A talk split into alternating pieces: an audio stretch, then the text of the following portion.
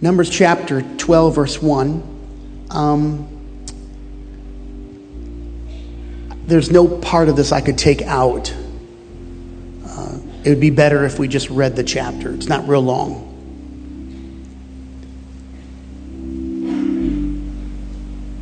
If, if, if standing for a long period of time might bother you, just bend your knees a little bit. I've conducted many, many weddings, and there's a few people who do faint. If you lock your legs, the blood stops, and if you fall over, it may not be the Lord. If it is, we won't know. We'll just act and think that maybe you were just blessed. Numbers 12, verse 1. Then Miriam and Aaron spoke against Moses because of the Ethiopian woman whom he had married. For he had married an Ethiopian woman. Can you believe they had problems way back then. So they said, Miriam and Aaron, Has the Lord indeed spoken only through Moses? Has he not spoken through us also? And the Lord heard it. Rutro.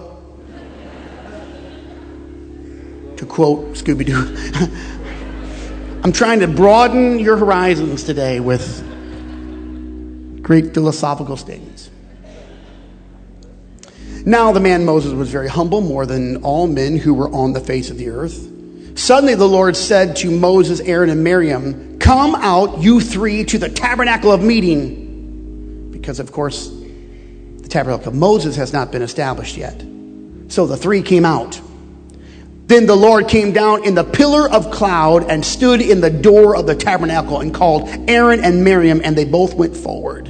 Then he said, Hear now my words. If there's a prophet among you, I, the Lord, make myself known to him in a vision. I speak to him in a dream. Not so with my servant Moses.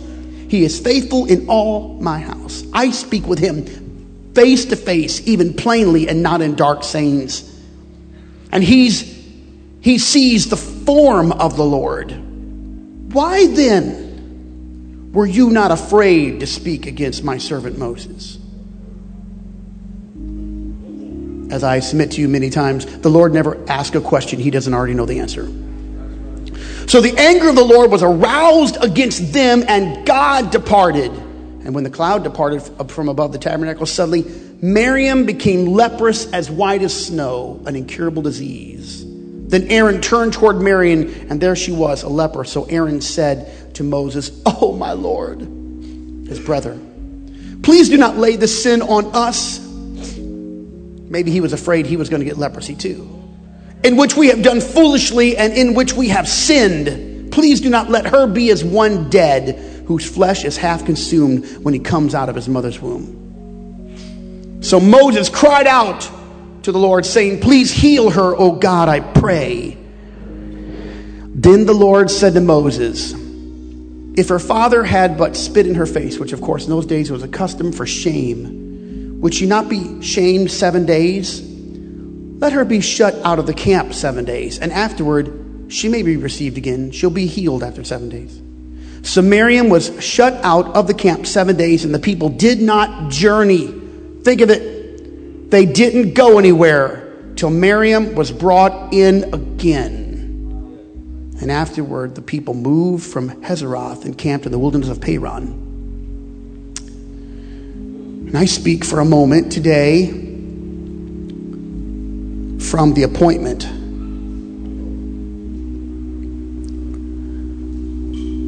When men are not afraid to speak. Now, Father, we need your help today. You gave it, and I'm thankful for it. Let the people receive it with readiness of mind. And I pray that your spirit would be here. And we want you to speak into our lives. So, Word of God, speak. Pour down like rain today. And wash us and cleanse us. We are washed by the water of the Word. In Jesus' name, lift your hands today with me and just thank Him for this now. Thank you, Lord. Word of God, speak.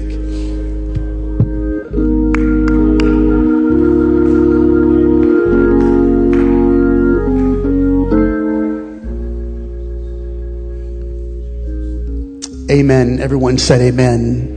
And you may be seated. Thank you for standing. Well, just put your Bibles behind you or beside you and just clap your hands as an offering to God. Come on, let's do it together.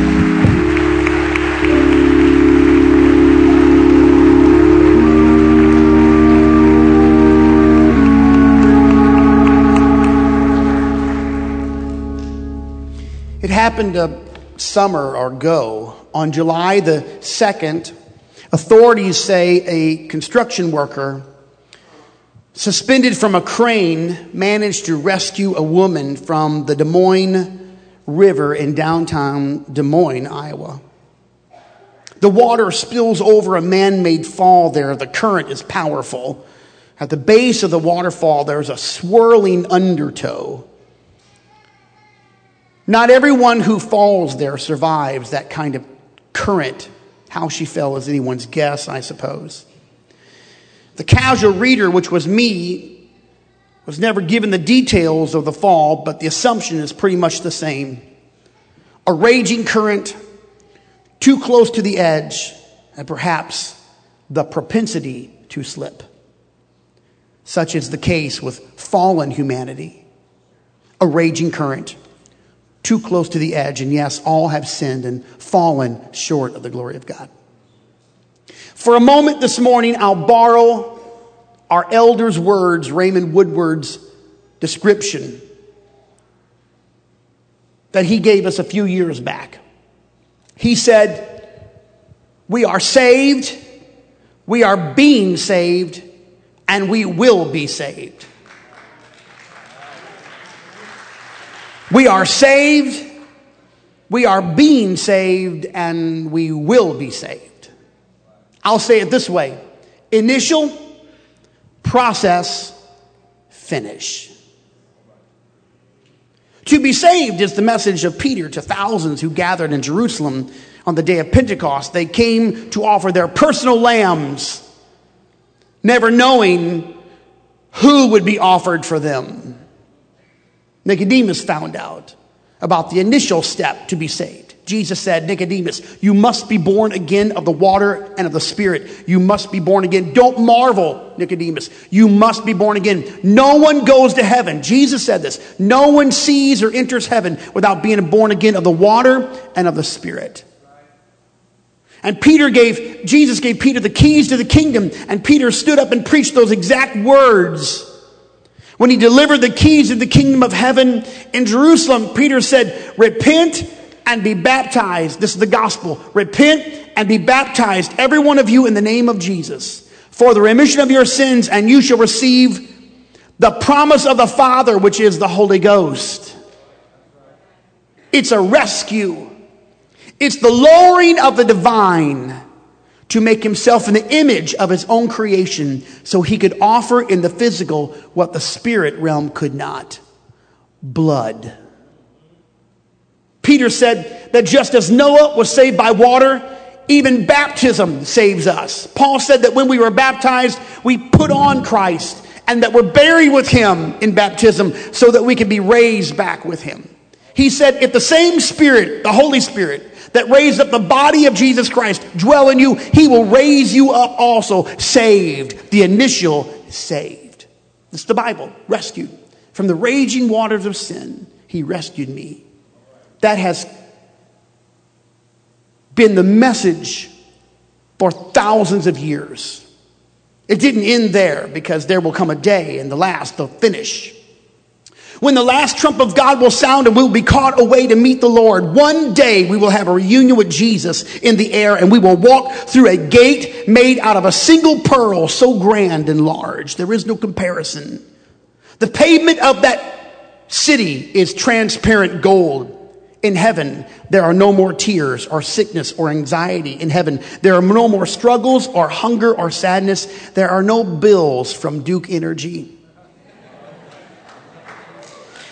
Incredibly enough, the light in heaven is always on because that's the city where the Lamb is the light and where a river flows with crystal clear water from the throne of the one whose garment is translucent in color we've yet to understand.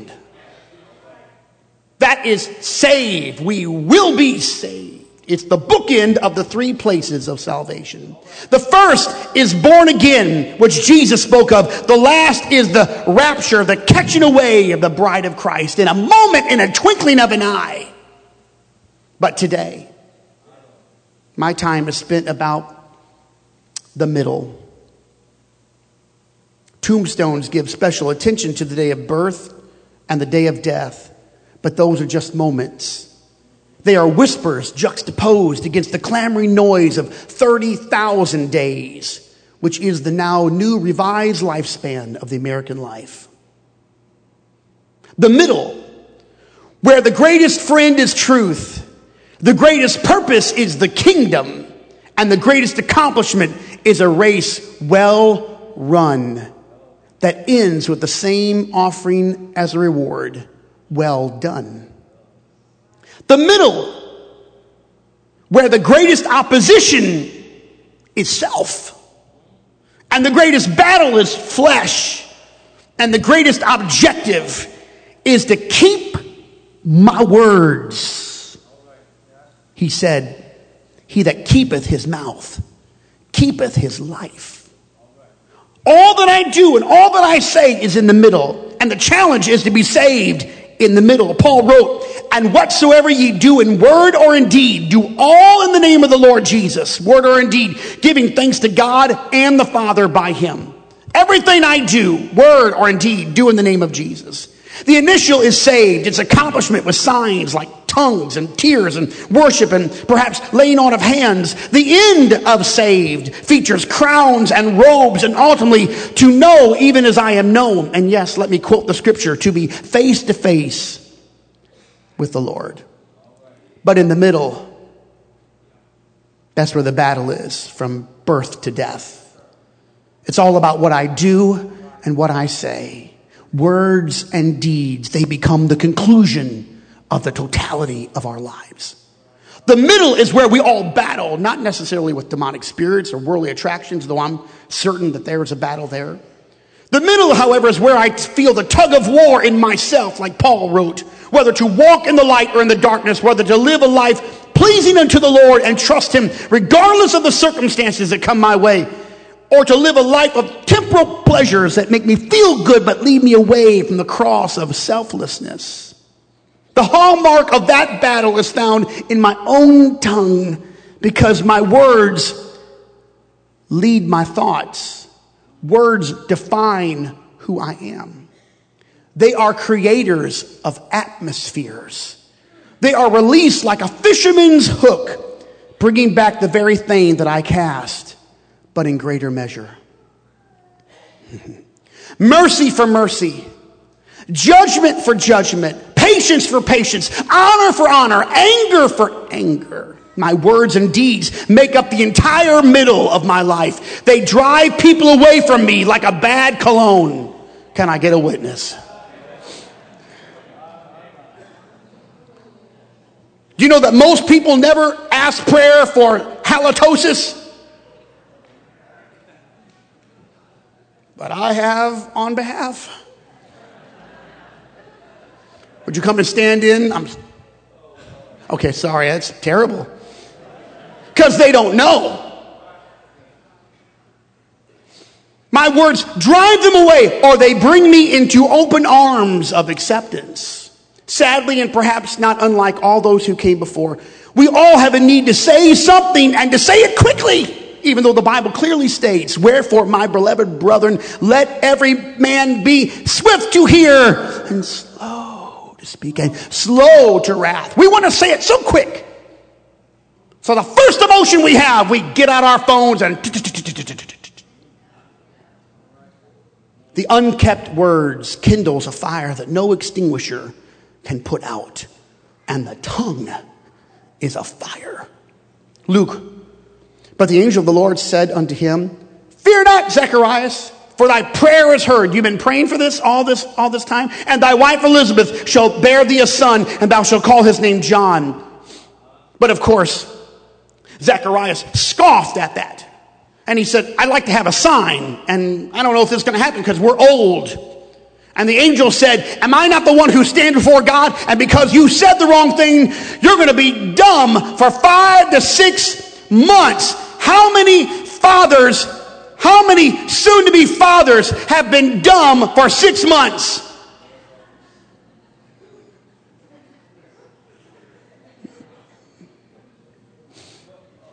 And a bunch of ladies just went, mm-hmm. almost the entirety of her pregnancy. He's dumb. I'm not telling you anything new. Sitting at the table, and Tammy is like seven months along, and somebody says to her, How are you sleeping? I thought they were talking to me. I said, I'm fine.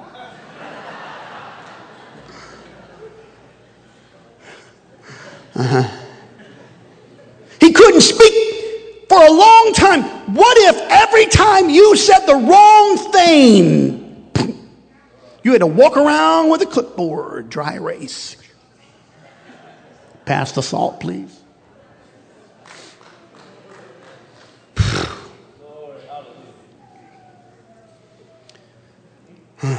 Numbers chapter 12. Moses had married a woman from Ethiopia and Aaron and Miriam somehow have a problem with it. God doesn't have a problem with it. The most revered man to ever live among the people in all of Israel is under scrutiny from within his own family. Maybe it was familiarity that caused them to decide that they could say whatever came to mind. They said, Aren't we just as good as Moses? Doesn't God use us just the same as as he uses us, and they talked against him because of who he married. I cannot say why everyone thinks that God is on vacation when we open up our mouth to talk, when in fact Jesus said that all idle words are going to be accounted for in the day of judgment. I don't know why people think the Lord's on vacation. But Aaron had just been too long with Moses, too comfortable with him. He was, after all, the appointed high priest, Aaron. And Miriam looks like the ladies' ministry director. Sister Heather, sorry. No relation. She also looks like the choir leader, perhaps even the songwriter. And they are used to Moses and they are used of the Lord and they defiantly look across to Moses when they should have been looking up to him. They put him on their level just to point out what their opinion was of this, they thought, unsuitable union. And to make it worse, they spoke it. Their thoughts were given breath. Just as God breathed life into us and made us a living soul, the one thing that cannot die, our soul, so too they gave breath, they gave life to their vain thoughts here and. Theirs, of course, in our day is a Starbucks conversation. It's a Facebook post, some Instagram message. It's a little dinner conversation about what they think when God decides to join the conversation and the discussion, and the first thing that God tells them when He gets in the conversation is where to stand. I won't belabor the type here, only to say that the place of His pronouncement is always a holy place. There's no pretense where He stands, no, no confusion, no impurity. Wherever He is, it's holy. That's why He told Moses in the burning bush, Take off your shoes because where you're standing now, it's holy. He wants to speak. He so longs to say something to us, but we have a tough time giving him room. We want him to speak from our designated place. We want him to relate from our low level of understanding when all along he's speaking from his holy hill.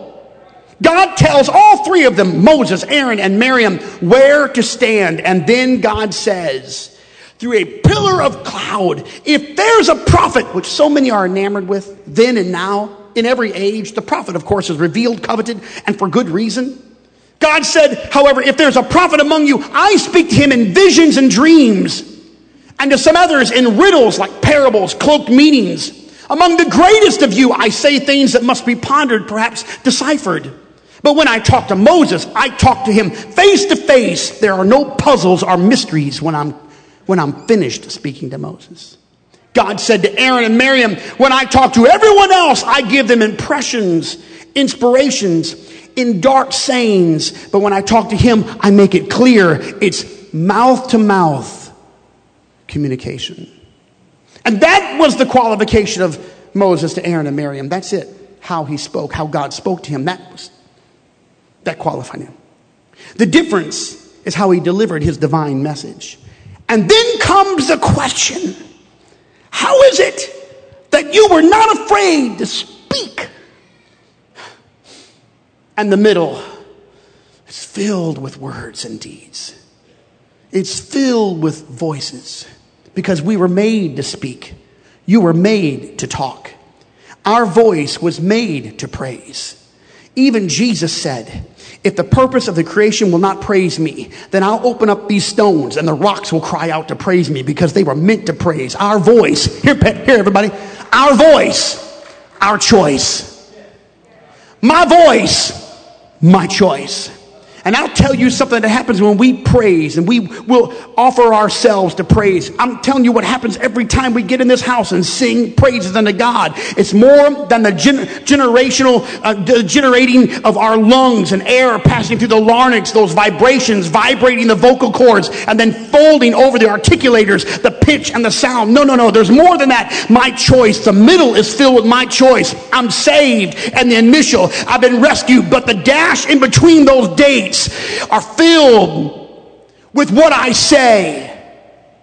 And the, the small thing that you see is really the large thing that we live, and my personal will is written all over it. I'm learning how to lend my voice to praise. I'm learning how to lend my voice to worship. I'm learning how to give God glory. Even when I don't understand everything out of my mouth, I'm going to force myself. You're going to say the right thing. You're going to control something. You're going to speak it out of your mouth. I'm not afraid to rebuke the devil. I've rebuked the devil many times and all kinds of things. I'm not afraid to make my requests known to God with thanksgiving. I'm not afraid to be bold and speak the name of Jesus. I'm not ashamed to pray in public or to call on the name of the Lord. But if I want to get to the last bookend, of being saved, then I have to guard my words because my words, from my words, Jesus said, I'm either justified or I'm condemned by my own words. So why are we not afraid to speak? Why are we so free with our words? Don't we know that they define our very day? What I say to Tammy in our own home sets the mood of our home. One word in our house changes everything. It doesn't matter how many candles are lit or if a soft Christian radio station is playing. It doesn't matter if everything's good. If I walk in and I say the wrong thing, some things don't even need to be said. Do I look fat in this dress?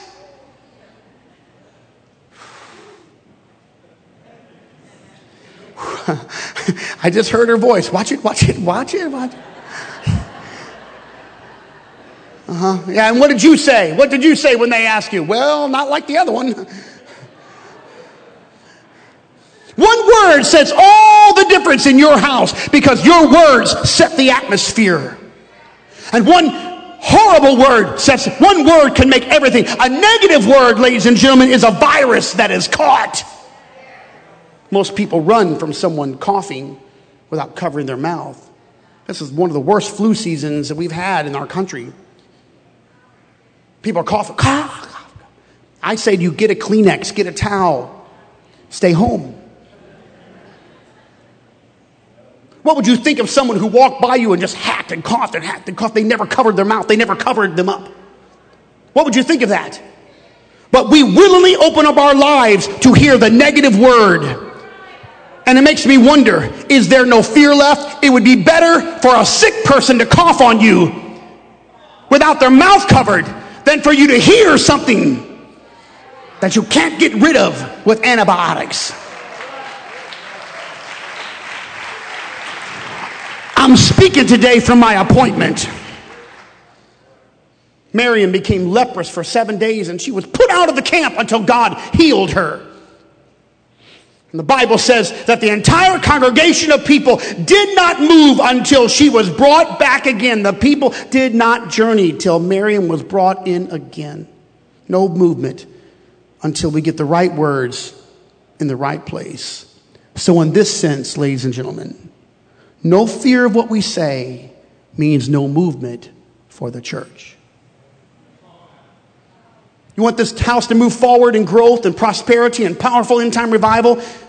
Do you want to see miracles and signs and wonders and authority and revelations? Use your voice for praise and worship and, and obey the scripture when Paul wrote to the church at Ephesus and he said, Let no corrupt communication proceed out of your mouth, but that which is good to the use of edifying, that it may minister grace unto the hearers. Because the movement of this entire house very well may hinge on a healthy fear of speaking correctly to one another and about one another. I tell you, it's a family thing. You're not going to get this in the business world. This is a family thing. This is a blood bought child of God, church, bride of Christ. It's a family thing. Aaron did not get the punishment of leprosy. Most scholars say that had he been punished with leprosy, he would have never been allowed in the priesthood. He would forever have been banished from the priesthood. And Moses needed Aaron to be in his place. God did not give him leprosy. But please don't think for a minute that God told Aaron where to stand, rebuked Aaron, and only punished Miriam. Don't think that. Aaron's unfettered, unbridled words infected his family and two oldest sons caught the brunt of most of it. Aaron brought his words home, and the infection grew into something more than he could possibly handle or imagine. See, we are like our Creator, and our words are developing something beyond us. It never ends. When I cannot hear the sound of my own voice, my words have not ended. We found out the extension of God's creation in 1925. Doesn't everybody remember that? I think three people. It was January the 1st, the first day of the year. Come on, everybody remembers that, you know. Etched in history. That was the, that was the day when Edwin Hubble gave his most profound presentation to the American Astronomical Society. He gave this incredible presentation. We once thought that the Milky Way galaxy was the sum of the cosmos until Mr. Hubble stood up. And Mr. Hubble showed evidence that, in fact, the universe is still expanding by a factor in those days 100,000 times. Almost a century later, the Hubble telescope has spied an estimate 200 billion other galaxies, which most scientists say today that's at least 10 times too low. So when God spoke the galaxies and the stars into existence, God's word is ever expanding. It has never stopped. The galaxies upon galaxies keep flourishing. It's ever expanding. His word is ever expanding, and so is mine. So is yours. Like Jonathan to his covenant friend. The Bible says that the soul of Jonathan was knit with the soul of David. Jonathan used his words to protect his friend even from his own father. My father is looking for a chance to kill you. So be on guard tomorrow. Go in hiding. Stay there.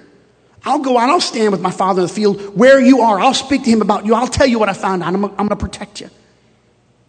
The word. Those words didn't end in that moment. They expanded even past the point of Jonathan's death because when the dust all settled and the kingdom had been ripped from Saul and all of his sons and they were all gone and dead, when David was finally crowned over united kingdom and David looked for someone to bless, he said, Is there anyone left of the house of Saul and of Jonathan that I can bless? And they came to him and said, There's one left, but he's a wounded man. He's crippled. He's poor. His name is Mephibosheth. That's a $50 word on Scrabble. He's the son of Jonathan. And David blessed the son of Jonathan and protected him all the rest of his life because the words of Jonathan lasted far longer than his own life. Ever expanding. Words of protection begat deeds of the same. And Aaron, he just didn't get it. So he opened up his mouth. He infected his sons so that they lost the importance of the things of God. No, he didn't get leprosy. He just brought a different type of sickness into his house. Leviticus tells us that one day Nadab and Abihu, the two oldest sons, the sons of Aaron, they took their censers because they, were they were working for the tabernacle. And they put fire in them, but it wasn't the right kind of fire. And the Bible says that they offered strange fire before the Lord, which he commanded them not. And there went out a fire from the Lord and devoured them, and they died before the Lord. And when they died, when the fire of the Lord devoured them, leaving nothing more than a smoldering pile of ashes that gathered at the feet of their father, Moses turned to his brother Aaron and said, Don't cry for them and don't rip or rend your garments, just carry out the ashes.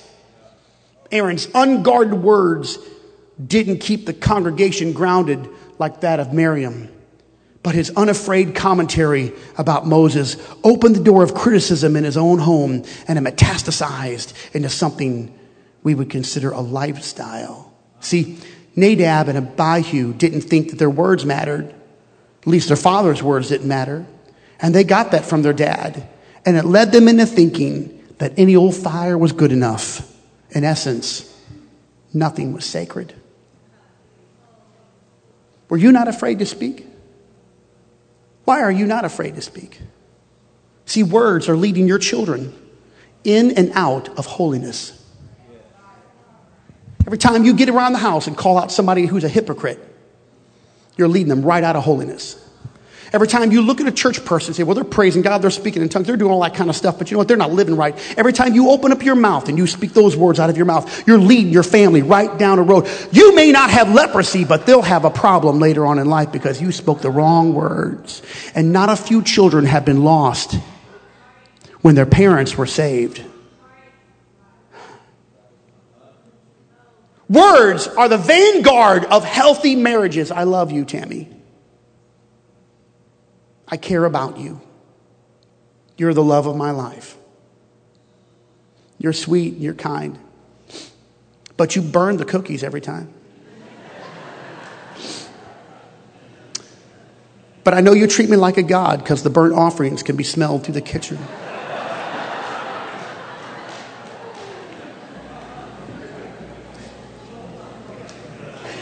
Tammy walked by the other day. She had a, something on. It looked good. And I turned to Roman and I said, your mama's hot. He said, You are weird, man. Get out of here.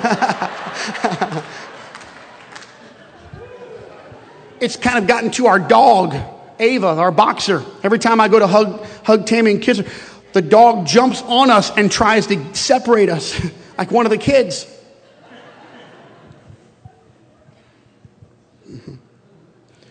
The words create my healthy relationship but they can also be the reason why your relationship is anemic. Because men, you come home and men, you don't share any good thing, but instead you are suspect of your wives and critical of them, and you set the atmosphere. It takes them a long time to get over. They got to press their way into liking you. Ladies, you find your spouse, your husband comes, and the first thing out of your mouth is your daily frustration. And all of a sudden, he has spent his allotted words in the day. He's got mostly grunts and, mm-hmm. he can't even assimilate all of that. Can't assimilate all that. And then we want to know, well, why are we having trouble in our marriage? I'll tell you why you're having trouble in because you didn't know how to use your, use your words correctly. All of it has to be done in the name of Jesus for the glory, unto the glory of God and the Father. All, all of it. Did, wait, wait, wait. Did, did we just think that that verse was just for baptism, marriages, funerals, baby dedications? That's for your entire life. Your entire life. Words are leading us. They lead us into vows and to covenant. Hear me, all of you that are about to get married this year, and some of you who don't know you're going to get married, but you might later. Here, here, Pastor. When you speak the vow, you speak your covenant, and your word becomes who you are. But of course, your words could also da- dismantle the same. And in some cases, words are releasing joy and peace and forgiveness. And in other cases, they're opening doors, uh oh, that should never be opened. I ask you, why are we spending so much money guarding our homes with a security system? ADT. It's guarding our homes. We've got these incredible apps now. You can walk around with your phone, you can see every room in your home with little cameras. They got doorbells with cameras on them, you know.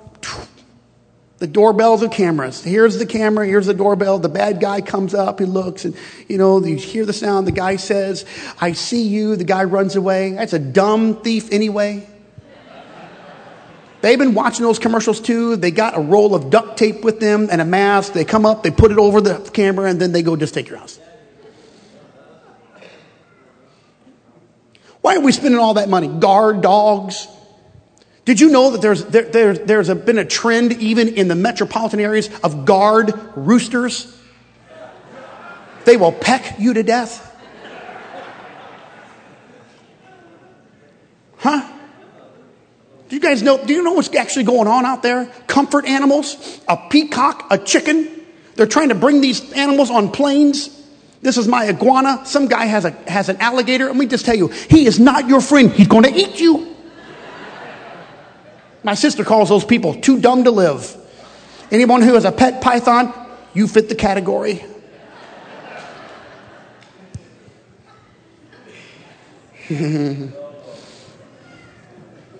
Why are we spending so much time guarding our homes with all this stuff, cameras and sounds, car alarms?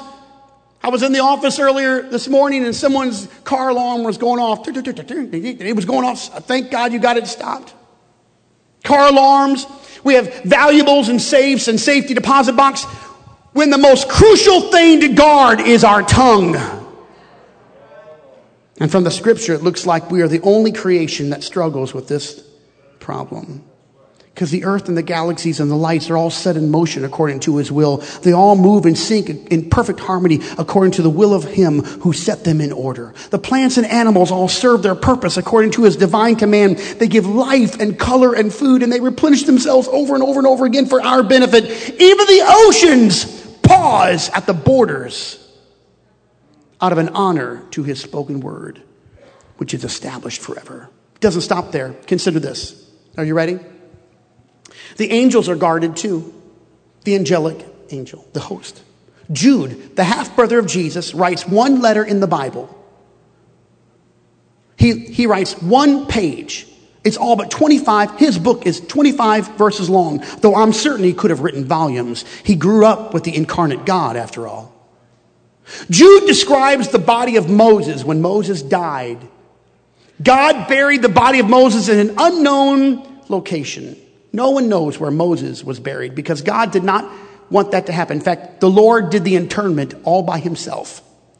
Most people would submit that had Moses been buried in the sight of the congregation of the people, they would have made idols to him, sacrifices before his tomb. Jude pulls back the curtain on the spiritual reality that we cannot see when two powerful beings are arguing over the body of Moses. Yet Michael, the archangel. This is what Jude said. Even Michael, the archangel, when contending with the devil, he disputed about the body of Moses, durst not or did not bring against him a railing accusation, but just said, The Lord rebuke thee. Michael, the archangel, was careful not to speak a slanderous accusation against the devil. Think of that. He guarded what he said. Peter said as much when he wrote these words in 2 Peter 2 9. The Lord knows how to rescue the righteous. He knows when the judge, when the judge the unrighteous, he knows how to rescue you and judge them.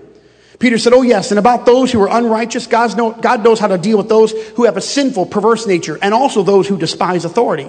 Peter said in verse 10 that some people are presumptuous and self willed, and they, and I quote, are not afraid to speak of evil dignities. Whereas angels, which are greater in power and might, bring not railing accusations against them before the Lord. I'll read it in the New King James Version, 2 Peter 2 9. The Lord knows how to deliver the godly out of temptation, how to reserve the unjust for punishment to the day of judgment, especially those who walk according to the flesh and the lust of uncleanness. Those are the ungodly and those who despise authority. They are presumptuous, self willed. Here it is. They are not afraid to speak evil of dignitaries.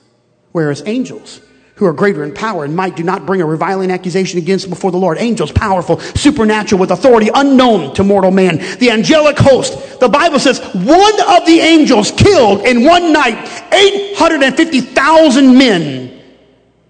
And there are hundreds and hundreds of millions and millions of them. The angels, which move in a dimension that we can barely bend our minds around, greater in power, greater in might, even they are guarded. Although the angels in heaven who stand in the very presence of God, far greater in power and strength than these false teachers, never speak out disrespectful against these evil mighty ones. You see, the middle, ladies and gentlemen, our voice what we say, how we pray, one word, healing or hurting, our praise, our sound. The gospel that saves needs a voice. The gospel that heals needs a voice. Your family that needs to be healed needs your voice. But an accusation that kills, it also needs a voice. Encouragement that lifts up, it needs a voice, but so does pessimism and cynicism. That needs a voice. Everything good or bad has to have a voice to propel it and to send it into motion for creation. Perhaps I am most like my Creator when I speak. His voice spoke things into his existence, and so does mine. The church has got to move. We've got to advance forward. We have to go on to glory and glory like we sing about. But if we're not careful, if we're not guarded, our unguarded words will be like the wedges of gold in the tent of Achan Israel lost an easy battle against Ai because Achan took what did not belong to him. God can stop the sun in its tracks, and he can stop everything in the same.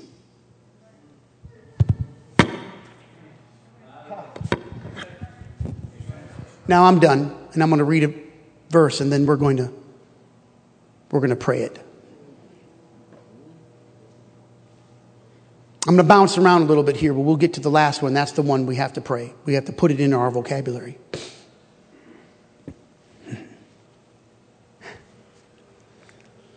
It's Psalm 19. The heavens are telling about the glory of God. The skies proclaim the work of his hands. Day after day, they pour forth speech. Night after night, they display knowledge. There's no speech or language where their voice is not heard, except their voice cannot be heard, but they move in perfect sync to the ends of the world. It kind of means that they're speaking, but there's no sound. There's, there, there, there's a message, but there's no utterance. In them he has set a tabernacle for the sun, who is like a bridegroom coming out of his chamber. The sun rejoices like a strong man running his race. Its rising is from one end of the heaven to the other the sun, and its circuit to the other end. There is nothing hidden from its heat. Verse 7 The law of the Lord is perfect, it converts my soul. The testimony of the Lord is sure, it makes the wise the simple. Not the other way around. It makes the wise the simple. It takes all those complex things and all those moments of confusion, it breaks them down into a, a little bite sized nugget that we can take and live on. The statutes of the Lord are right. They rejoice the heart. The commandment of the Lord is pure. It lightens the eyes. The fear of the Lord, hear it, is clean, endures forever. The judgments of the Lord are true and they are righteous altogether. More to be desired today than gold. Yea, much more than Krugerrands. Hmm. That's not in the Bible, but I just thought that was a good analogy. You don't know what that is. It's a nice gold coin. I don't have one. Sweeter than also than honey and the honeycomb. Moreover, by them your servant is warned, and in keeping them there is great reward. Who can understand his errors? Cleanse me from secret faults. Here's verse 13. Keep back thy servant also from presumptuous sins. Let, that not, let them not have dominion over me. Then I shall be upright, and I shall be innocent. Don't put this scripture up yet. From the great transgression. Now stand.